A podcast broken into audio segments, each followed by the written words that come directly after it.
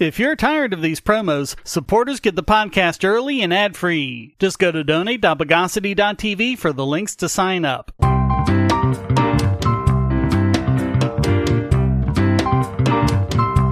Welcome to the Bogosity Podcast for the week of January 28, 2024, the podcast that invented the robotic tree.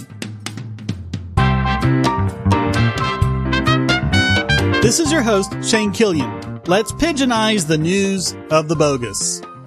For years now, and yes, this was before the 2020 election, we've been covering the problems with voting machines in Georgia and how the government not only seems to want to do nothing about it, but actually wants it to be broken.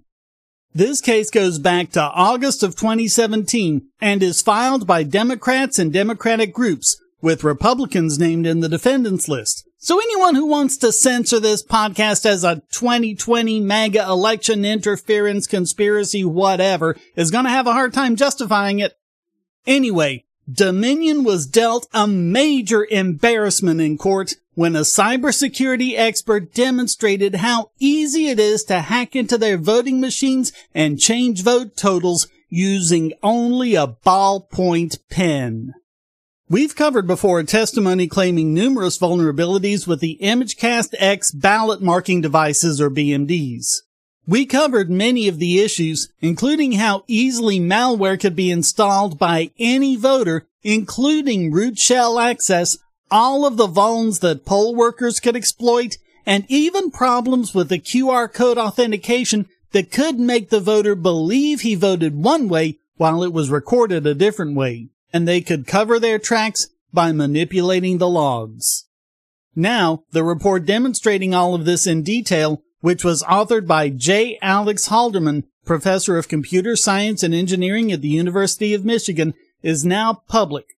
The federal district court for the Northern District of Georgia ordered it unsealed last June, but Judge Amy Totenberg kept it sealed until last week. Only a redacted copy has been available. By the way, the judge is the sister of NPR correspondent Nina Totenberg. And by the way, Georgia Secretary of State Brad Raffensperger had known about these vulnerabilities for two years. Halderman was given 12 weeks of access to an unused Dominion machine to investigate and create the report. Halderman had moved for the report to be unsealed so that it could be shared with CISA.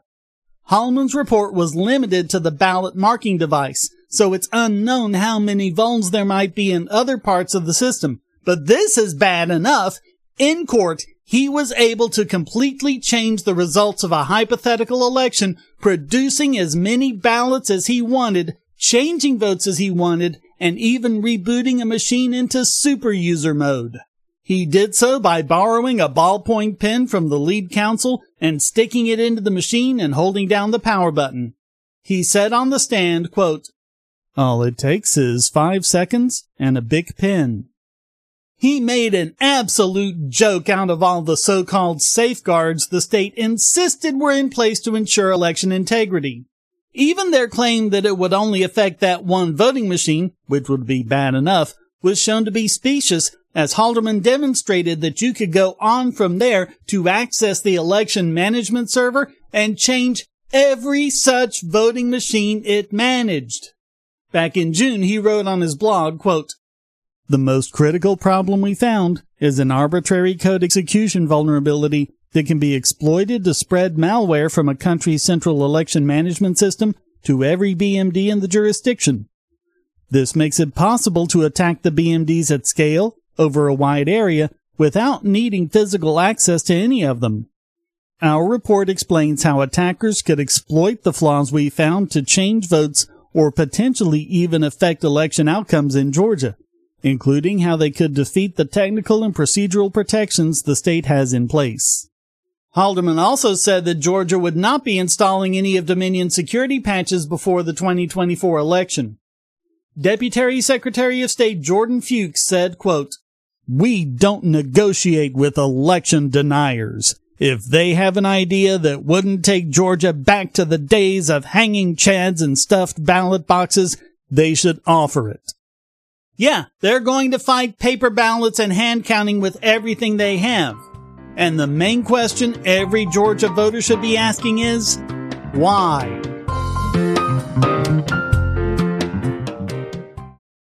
If you're looking for a way to support this channel, but you don't have any spare cash and you can't stand ads, you can do so by generating your own cryptocurrency. Use the links at the bottom of the description to follow the link to odysee.com to listen to the podcast and see all of my YouTube videos as well. Just watching videos will produce cryptocurrency for the creator and yourself. And since Odysee is always monetized and never censored, you'll have no problem seeing all the videos from your favorite creators.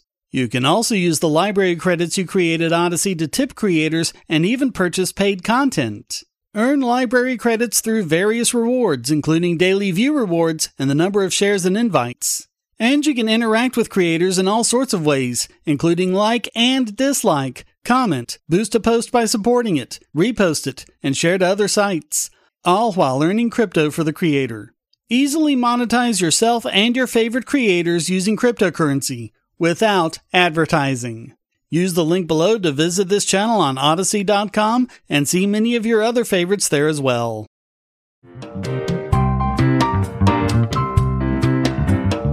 We've been covering the investigative reporting Steve Baker has been doing about the January 6th Capitol occupation and how he helped reveal many untold truths about that day, including perjured testimony from at least two Capitol Hill police officers in open court. Now, his attorneys have posted documents detailing the ongoing threats of prosecution against him from the Biden administration.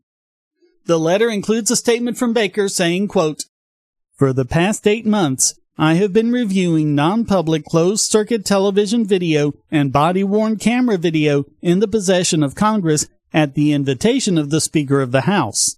I have found and published stories about video evidence that contradicts claims made by the Department of Justice and evidence presented by the DOJ in various trials of the January 6 defendants. After not having indicted me for three years, it is clear that any move to do so now will be in retaliation for my reporting, First about apparently perjured testimony of key government witnesses Harry Dunn and David Lazarus, and now about the true identity of the passerby who discovered the pipe bomb outside the DNC headquarters a short distance from the Capitol. The passerby was actually a U.S. Capitol Police officer. In August of 2021, the FBI arranged an interview with him, but then canceled it the last minute. In October, he did a two hour interview with the FBI regarding his coverage of Jan 6. They claimed he would be charged, quote, within the week. 26 months later, no charges have been filed. So, August of last year, the DOJ served him with a subpoena for the videos he took on Jan 6, and he complied. On December 14, they again informed him that charges are about to be filed. Then, the next day, they told him the matter was being postponed. So basically they've been jerking him around for three years with threats of criminal charges. After reviewing information we've already covered about the perjury of Lazarus and Dunn, they get to the whole pipe bomb thing. Remember that? It seems to have been memory holed by the press. His lawyers wrote, for nearly a year, the Department of Justice misrepresented in court filings that then Vice President-elect Kamala Harris was inside the Capitol ahead of the proceedings involved in the counting of electoral votes. That turned out not to be true. Video evidence shows a near total disinterest by the Secret Service agents assigned to VP Harris's protective detail when the pipe bomb was supposedly found. Curiously, the Secret Service cannot produce any of its various forms of internal communications, audio recordings, or otherwise from January 6. There is simply no question that the public and the press have been deceived about the pipe bomb incident. The Department of Justice was forced to correct misrepresentations made in court documents about the location of VP Harris, having alleged in many early cases that she was inside the Capitol when, in fact, she was at the DNC headquarters. The belief among many in the January 6 defense community has long been that the pipe bombs at the DNC and RNC offices were a ruse meant to draw manpower of the U.S. Capitol Police away at the same time the crowd was anticipated to begin arriving for planned and permitted protests. It is believed that the need to address the pipe bombs was going to be offered as an excuse for why the U.S. Capitol Police were undermanned and unprepared to maintain security at the Capitol grounds. There was a politically motivated desire for the scheduled and permitted protest activities on the afternoon of January 6 to become an unruly spectacle, but an excuse had to be created for why the U.S. Capitol Police would not be able to control the situation. Such an excuse could not create embarrassment for the leadership of that force. All of that is foundation for their claims, quote, that Steve's reporting has so agitated officials in multiple federal agencies that an effort is now underway to find a basis to charge Steve with more serious crimes.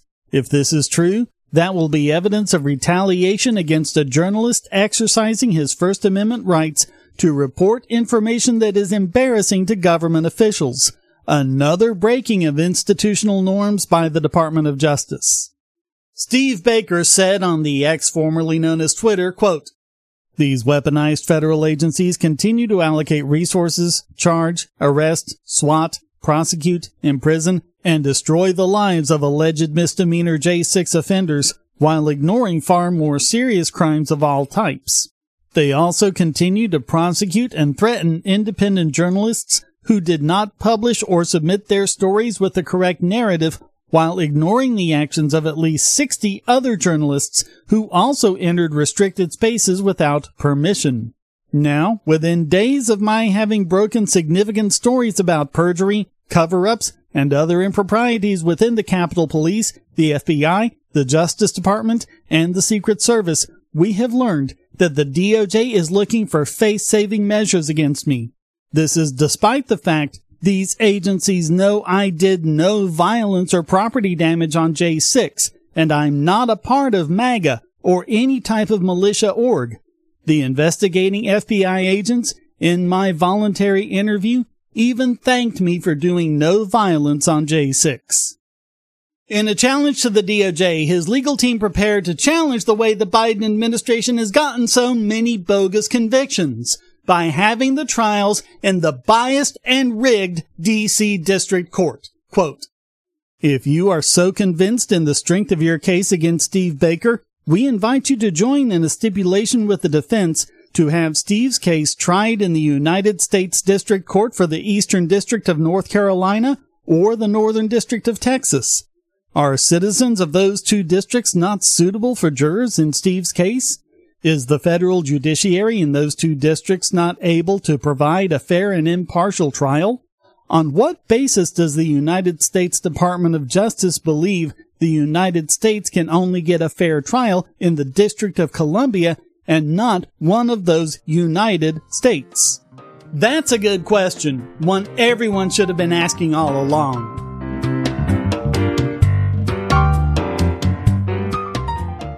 If you're on the Wi-Fi in a coffee shop or hotel, anyone on that network can get your traffic. Do you really trust all of those strangers? For that matter, do you really trust your ISP? A VPN can protect you from prying eyes, disguise your location, and even foil government censors. It's essential in this day and age, so go to vpn.bogosity.tv and you'll be taken to BoxPN. Starting at just $2.99 a month, you can get unlimited high-speed connections to VPN servers all over the world, and they don't log connections, so your privacy is assured. Traveling abroad, just VPN home, and don't worry about what those other governments are doing. Back at home, stop your ISP from traffic shaping and messing with the quality internet access you're paying good money for. You can connect from multiple machines at once, including your smartphone or tablet, and it supports all the secure standards, including OpenVPN and SSTP.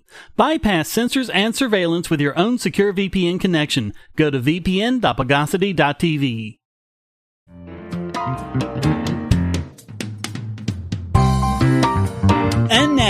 in stupid copyright tricks, we once again see a completely stupid claim being made that legal filings are copyrightable. I mean, granted, today's copyright laws are so absurdly open-ended they're made to cover absolutely anything, but this actually puts the lie to the entire stated purpose for copyrights, which is, quote, to promote the progress of science and useful arts. That means it's supposed to incentivize creative writing. There are all sorts of reasons why that's bogus, but we'll leave them aside for today. The point is, lawyers don't need the incentive of copyright to write legal filings. They write them because it's their job to write them in the course of representing their clients. And yet, this claim has come up before when Newegg's chief legal officer Lee Cheng sued another lawyer for copyright infringement because he copied from one of his briefs. The other lawyer was his co-counsel Ezra Sutton, who was also representing another company in the same lawsuit. They had discussed filing a joint brief and decided against it. And when Sutton filed his brief, it turns out he had largely copied from Cheng's. Cheng said it was a copyright violation, and the U.S. District Court for the Central District of California agreed. And you also have a case in the SDNY, of course the SDNY, where Lexis and Westlaw were sued because they put briefs of a different attorney in their database. At least in the SDNY case, it was found to be fair use, but it shouldn't even get to that question. There are also those saying it's bad form to copy another's briefs. I'm not even convinced of that. If you have a similar client and you need to make the same arguments, why not? Isn't it the legal arguments that matter? According to the New York City Bar Association, quote, Unlike academic papers or writing samples, which purport to reflect the author's original work and analysis, legal briefs are submitted to present an argument on behalf of a client, and their value derives from their persuasiveness, not from their originality of thought or expression. A lawyer's signature on a brief is not a representation of authorship, much less of sole authorship, but rather a commitment to take responsibility for the contentions in the brief and an implied representation that the brief is not frivolous. We conclude that copying from other writings without attribution in a litigation filing is not per se deceptive and therefore is not a per se violation. But that hasn't stopped there from being new cases. The main difference here is that, unlike the Newegg case where the brief wasn't filed, this brief from the high priced law firm was, and the smaller firm, lacking their resources, took language from their brief in the course of representing their own client against the same patent troll. But if a brief has been filed in open court and therefore become part of the public record, why wouldn't it then become public domain? The second case is even weirder, where a firm called UIRC filed legal documents and actually obtained copyright registrations from them. Then, when they retained William Blair to promote their bonds, he revised the UIRC documents for his own filing. The UIRC then sued him for copyright infringement. The twist? The UIRC created the documents to begin with by revising documents from the Idaho Housing and Finance Association. The Seventh Circuit ruled. UIRC did not independently create most of the language in the documents at issue. Instead, it copied much of the language from the Idaho materials. We agree with the district court that the language UIRC did draft lacks the creative expression required for copyright protection. It is either facts, fragmented phrases, or language dictated solely by functional considerations. Whatever legal ethics this might violate, it's beyond silly to claim copyright protection. This language is 100% functional, not creative especially when you consider what attorneys charge for writing these.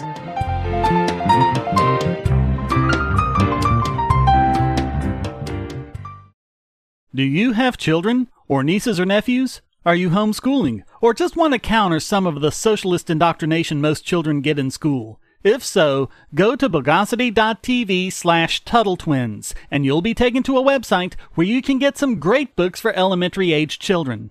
The Tuttle Twins books are books about liberty and free market economics that include children's versions of Bastiat's The Law, Leonard Read's I Pencil, and Hayek's The Road to Serfdom, as well as books about the Federal Reserve and how regulations protect business cronies. They'll learn about the harm caused by eminent domain, or regulations passed in the name of safety, and fundamental concepts of liberty. And as you can see from the sample pages on the website, they're all easy to read and nicely illustrated. They're just $9.99 a piece, or get a special discount as well as free bonuses when you purchase all five. You can even buy in bulk to donate to schools and local libraries. So get the Tuttle Twins books at bogosity.tv slash Tuttle Twins.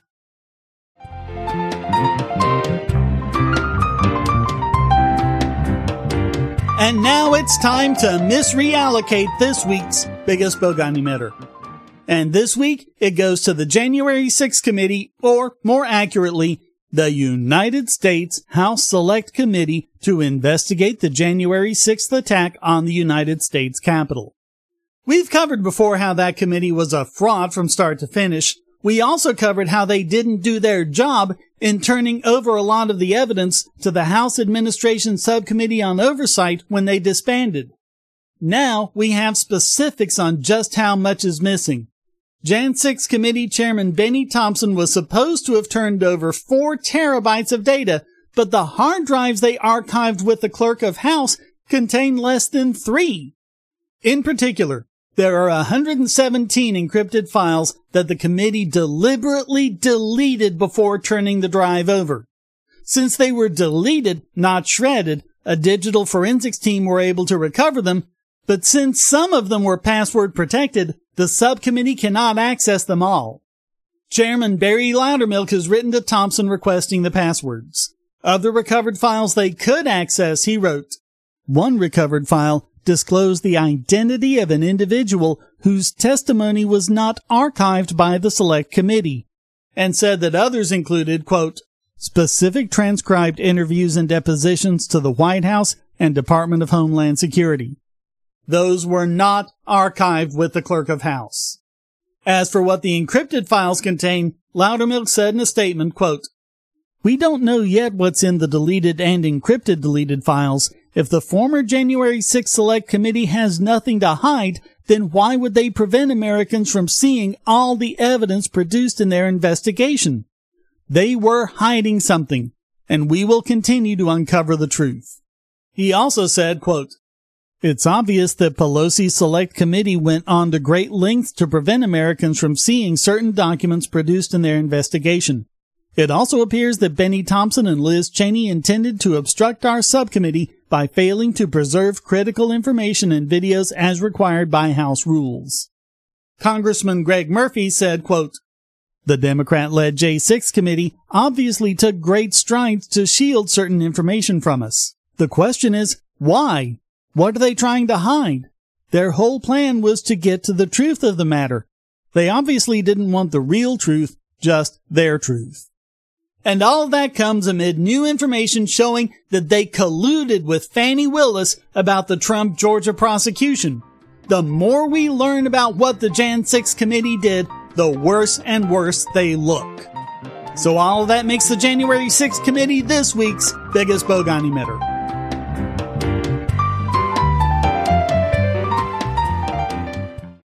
Want to tell you about the eyeglasses I've been wearing for years. As people can see on my videos, I have a very strong prescription, which makes glasses more expensive, especially when I need computer glasses, reading glasses, prescription sunglasses, and most expensively, progressive lenses for general everyday wear. To save money while still getting quality glasses, I get them from Firmoo. In fact, I just got a pair of progressives with high index aspherical lenses and a nice pair of frames my wife loves for just over a $100. It would have been 500 to get them through my eye doctor. Not only do they look good, the glasses are durable. I've worn many pairs for several years without problems.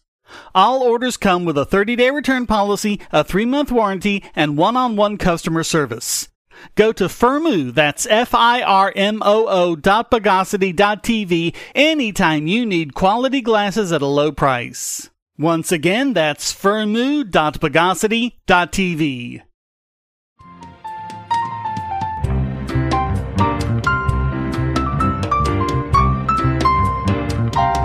Now let's penny electomize this week's Idiot Extraordinaire. What's worse than anti-AI hysteria? Anti-AI hysteria that comes from Congress.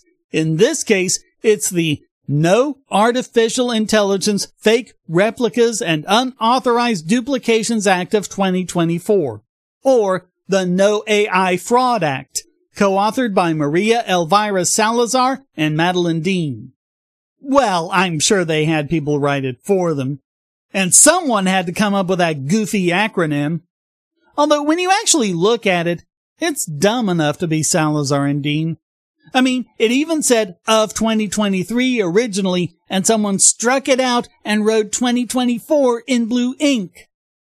It's really about likeness rights, but there's really nothing this act protects against that isn't already protected against. For example, the act mentions, quote, AI technology was used to create a false endorsement featuring Tom Hanks's face in an advertisement for a dental plan. But that has always been a problem. Someone puts a celebrity photo on something to imply endorsement. That's already illegal, and you don't need a new law for it. They also mention people making songs using AI voices that sound like other artists, which isn't an infringement at all as long as you don't imply that it's the work of those other artists. It's just the screeching about how AI has copied your style, which has never been protected in the first place. And there's nothing really new about grabbing sounds and remixing from earlier songs, as long as it's different enough to be considered a transformative work instead of merely derivative, then it's protected fair use. And there have always been impersonators like Rich Little who can almost precisely mimic the voices of the people they impersonate.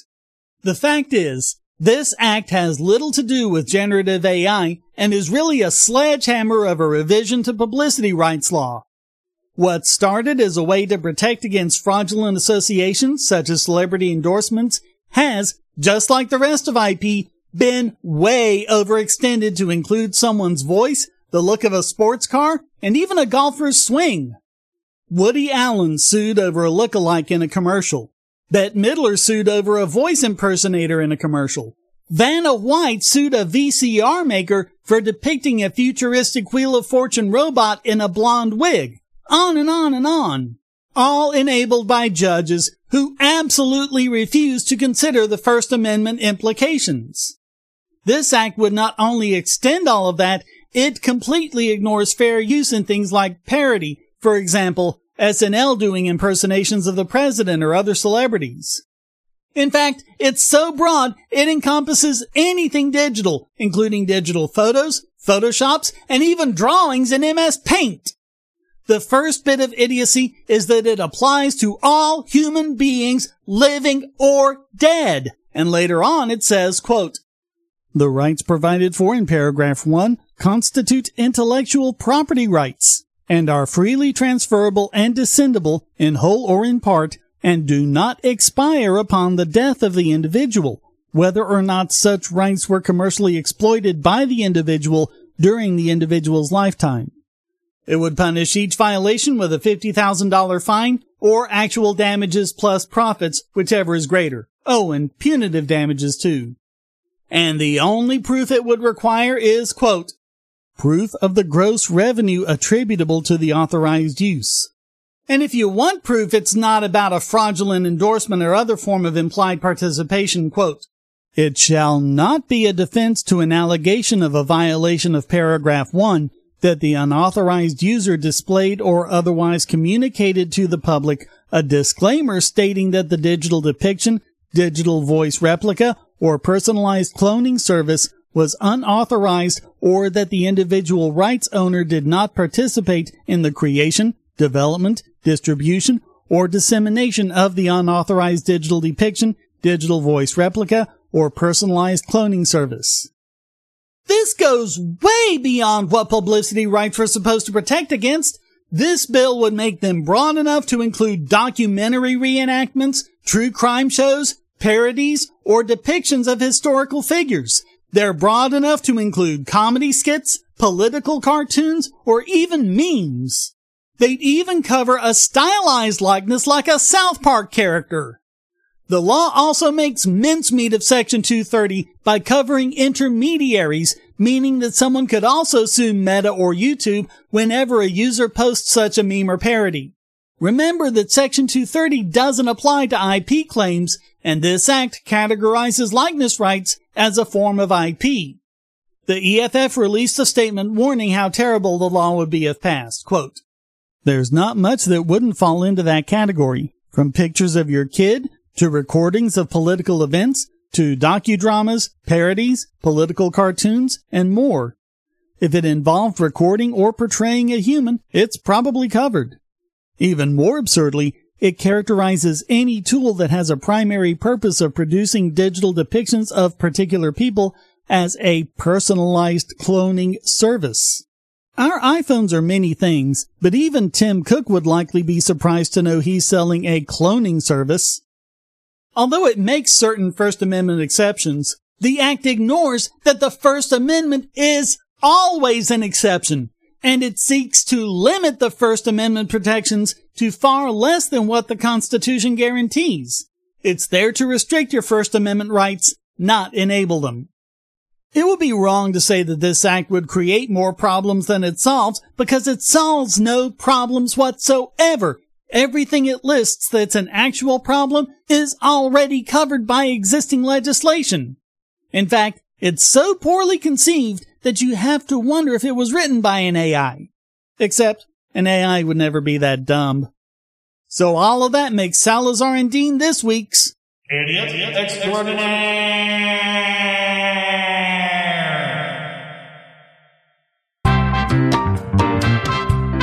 Well, that wraps up this I Can't Decide Whether You're a Rogue or a Halfwit or Both edition of the Bogosity Podcast. I hope you enjoyed it. If you did, please go to donate.bogosity.tv for several ways to support and discord.bogosity.tv to join the discussion.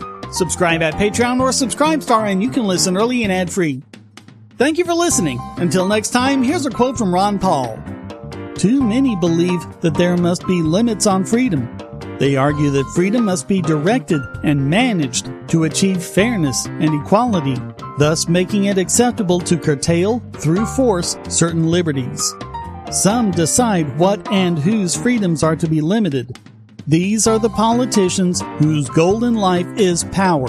Their success depends on gaining support from special interests. The Bogosity podcast is licensed under Creative Commons Attribution Non-Commercial No Derivatives 4.0 International License.